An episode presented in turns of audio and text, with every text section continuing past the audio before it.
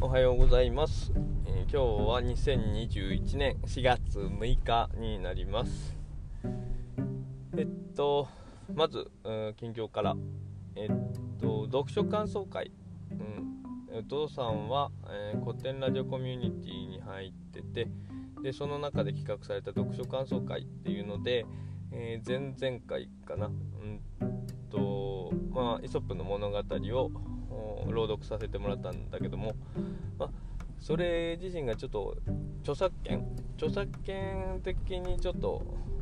どうだろうというところがあったんでちょっと問い合わせしないといけないなっていうふうに思ってて。で、まあ、何日か前に問い合わせしたんだけどでその時にね ちょうどその同じ問い合わせをお母さんもしてたらしくえー、っとその出版社にはですね同じ名前で同じ内容の問い合わせが、えーと、同時に来るという、えー、意味がわからない状況に なってるみたいです。うん、で、まあ、お母さんが気を回して、えー、そういうふうにこう問い合わせをしてくれてねそこがこうシンクロしてたのが、えーと、ちょっと嬉しかったです。えー、まあえっ、ー、と近況はそんな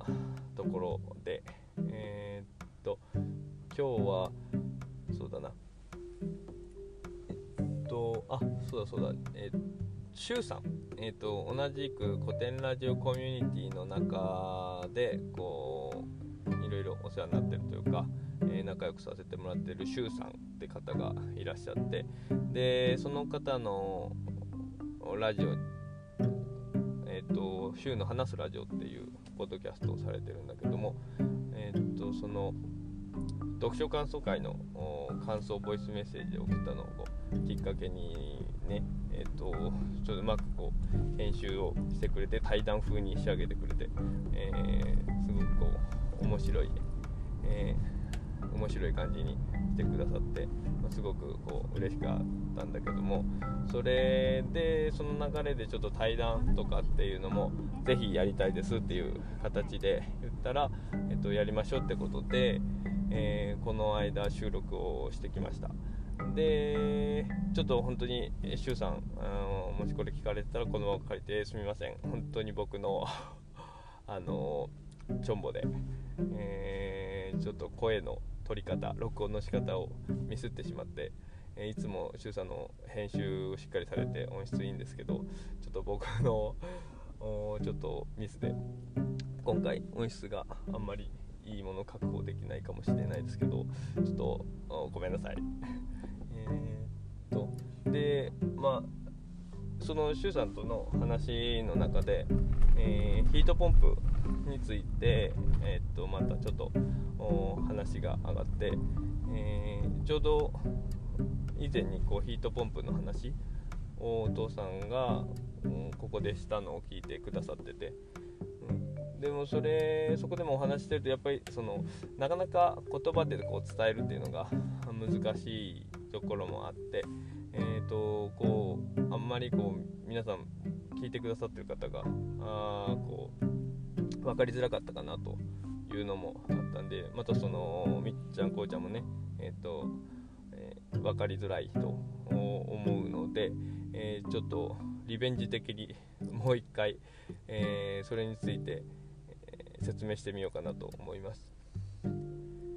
で、えまず大前提として、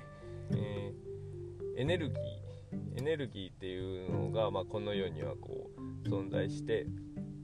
うん、そのエネルギーを使って人間はいろいろこう活動してるわけだけど、うん、その一番多いのは電気だよね。電力、うん、これっていうのが、えー、石炭とかを燃やしてその石炭とか石油とか、まあ、今石炭ないか。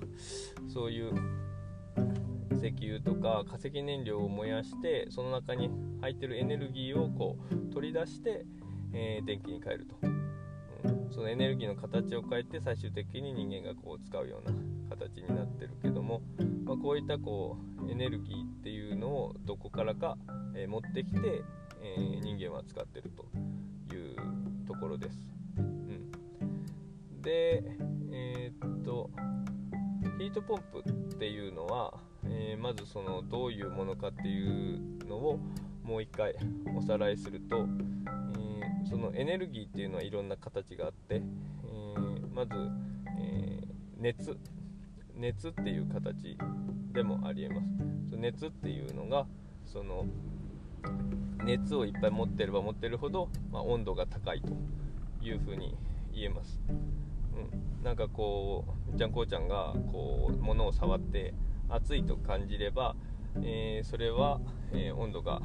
高くて自分の体温より高くて、えー、熱を持ってるというようなイメージで捉えてもらえばいいかなと思うんだけども。でその熱っていう形でのこうエネルギーっていうのは、えー、結局その熱を持ってれば持ってるほど温度が高いわけね。でその温度が高い方から低い方。つまり熱エネルギーが、えー、たくさんあるところからないところにこうだんだん流れていく、えー、散逸していくっていうようなあ現象が、えー、自然の中でにあります、うん、なんかちょっと言葉が いちいち小難しくなっちゃうけど、うん。えーと、熱をこういっぱい持ってるものは温度が高くて、え熱をそんな持ってないのは温度が低いと。なんでこの温度が高い方から低い方に流れるっていうのはそのいっぱい熱持ってる方からこうあんま持ってない方にこうどんどんどんどんエネルギーが流れていくっていう、まあ、自然の摂理が、ま、そもそもあります。そのお茶とか置いてたら冷めるとか、うん、もともと暑かったけど、えー、空気の方にこう熱が流れていって、えー、温度が下がると。熱が流れるっていうことはもともと持ってた熱のエネルギーが、えー、こう減っていくのでえ、そういう意味で、え、温度が下がっていく。で、まあ、最終的にはそのお茶と周りの空気の温度が同じ状態でこうバランスするような形になります、まあ、そういうふうに温度の高い方から低い方に熱は流れます。でこれは、えー、変えられない、えー、自然界の原理です。で、えー、ヒートポンプっていうのはで温度の低いところから高いところに熱を汲み上げると。いう風に表現できる技術です。うん、でここであるのが熱はあの何もしない普通の状態であれば、えー、温度が高い方から低い方にこう流れていくっていうことしかできない。でもこの技術自身は、えー、温度が低い方から、えー、高いところにこう熱を持ち上げるというふうなことをするんだけどこれをがどうやってるかっていうと、簡単に言うとその、まあ、ある物質があります、えー、まあ、冷媒っていうんだけども、まあ、その冷媒を、えー、圧縮すると温度が上がるのね。ギューってこう縮こめるとあのもうパンパンになって温度が上がると。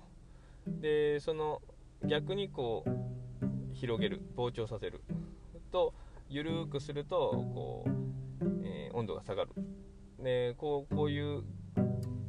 原理もこの世界にはあって。で暖房を例にするとその、え、家の外。家の外に屋外機があって、えー、家の中に室内機があるけどあの中をこう冷媒がな家の中に行ったり外に行ったり、えー、ぐるぐるしてます。でその外外で,、え、で暖房っていうと、まあ、外の温度がまあ冬場だったらま7度ぐらいかな、まあ、それぐらいまで、えー、冷えると思うけど実際その暖房のついた部屋っていうのはだいたい21度以上とかかな、まあ、そういう感じになるよね、うん、だからえー、っとヒートポンプっていうのはその7度の空間から21度の空間にこう熱を組み上げることでその部屋の中を温め続けてるということになります。で、えー、その冷媒自身がこうぐるぐる回ってるけどその冷媒をさっき言ったみたいに膨張させて温度を下げると。でここが、えー、この状態でいくとその温度をえー、部屋の外の今7度と仮定すると7度より下げます。だから例えば3度とかまで下げるとその状態で、えー、室外機部屋の外のに行くと、え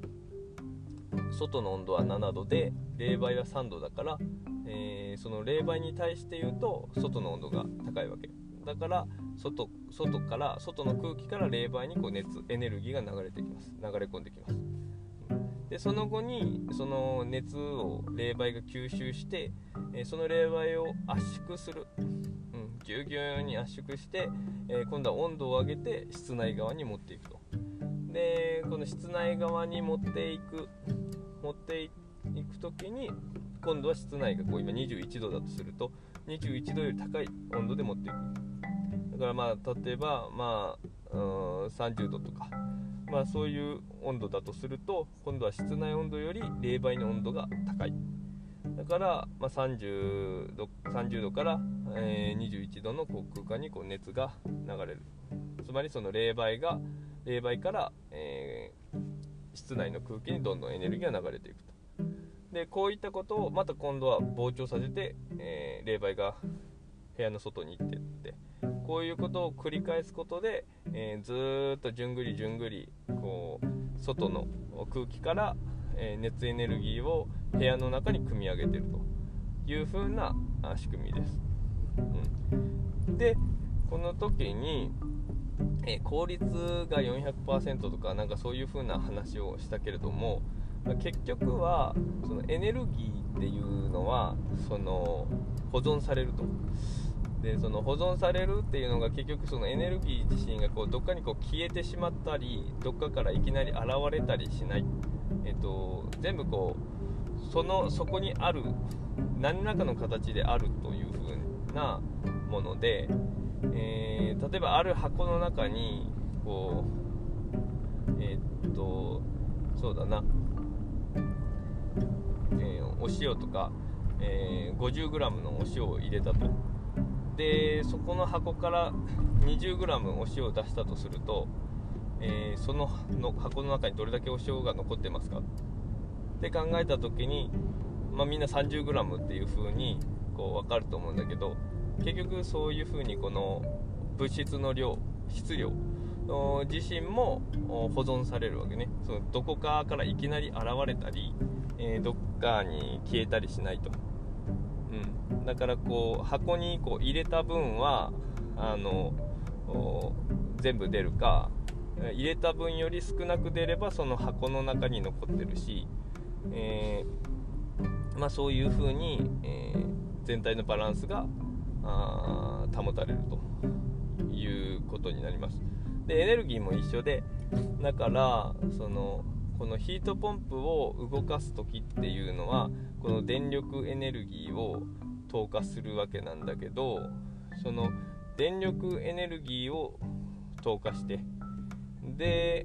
そしてそのさっき言ったね室内機と室外機のその間をこうぐるぐる回ってるっていう過程で、えー、そのヒートポンプっていうこのシステムの中に対して入ってる入ってくるエネルギーっていうのはえっと外家の外から入ってくるエネルギーとえー、っと電投入する電気エネルギー、えー、これが、まあ、入力いわゆる入力になります。でこのエネルギーが入力分その2つが入力分でで出る出力分それが家の中に放出する熱エネルギー、でこの2つが入力と出力が、えー、エネルギーがどこかにこう消え去ったりしないわけだからまあ同じ風になると。からえっと入力と出力が同じになるとするとえっと、えー、今外外の外から入ってきたエネルギーと、えー、自分たちがこう入力した電気エネルギーを足したものが、えー、家の中に持ってきたエネルギーと等しくなる、うん。えー、つまりその実際人間がこう投入したエネルギーっていうのを1だとすると。電気エネルギーを1だとすると、えー、普通はその1入れたら1しか出ないっていうのが、まあ、真理だけど、えー、っとヒートポンプの場合は1入れた時にその部屋の外から、まあ、3とかエネルギーを別にこう入力するから結局出力は4だから人間がエネルギーを投入するのは1だけども、えー、結果として、えー、4の効果が得られるという意味で、まあ、効率が400%というふうにま表現をしました。でも結局はだからただのエネルギーだよね、えー、自分で電気エネルギーはこう結局買ってるけど、えー、電力会社とかから買ってるけど、えー、1の電力エネルギー外のその 3, 3分の、えーと、エネルギーは、え外。外の空気からあの持ってきてる。でここの外の空気のエネルギーっていうのはえーと、ただなわけよね。もうそこに存在しててすでに。でそこに存在してるエネルギーっていうのはその空気が持ってるエネルギーっていう温度温度を持ってるよね。その空気が、えー、その空気が持ってるエネルギーは何かっていうと,、えーと、その起源をたどれば、えー、太陽。太陽から降り注ぐ光、えー、から、え温められたあ結果のものだから、えーと基本的にはあの、まあ、太陽があり続ける限り、えー、そこには存在すると。で、まあ、そういうそのでだからそこからエネルギーを取ってもまた太陽が光り続ける限りそこのエネルギーは再生し続けるから。えー、っと、まあ、再生可能エネルギーというふうに言われて、えー、まあ、エネルギーただのエネルギー今そこにあるただのエネルギーを使えるからあ結果として、まあ、効率が100%超えるというような感じになります、うん、でまた改めてこう説明をしてみたけどえーと、どうだったかな、えー、なんか結局同じような説明になったような気もするけどちょっと今日は時間を結構使ってえー、長めに話してみました。もしこうなんか分かんなかったら、あのー、質問をしてください、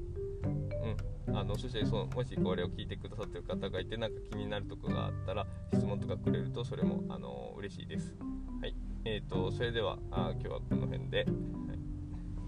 い、でじゃあまた。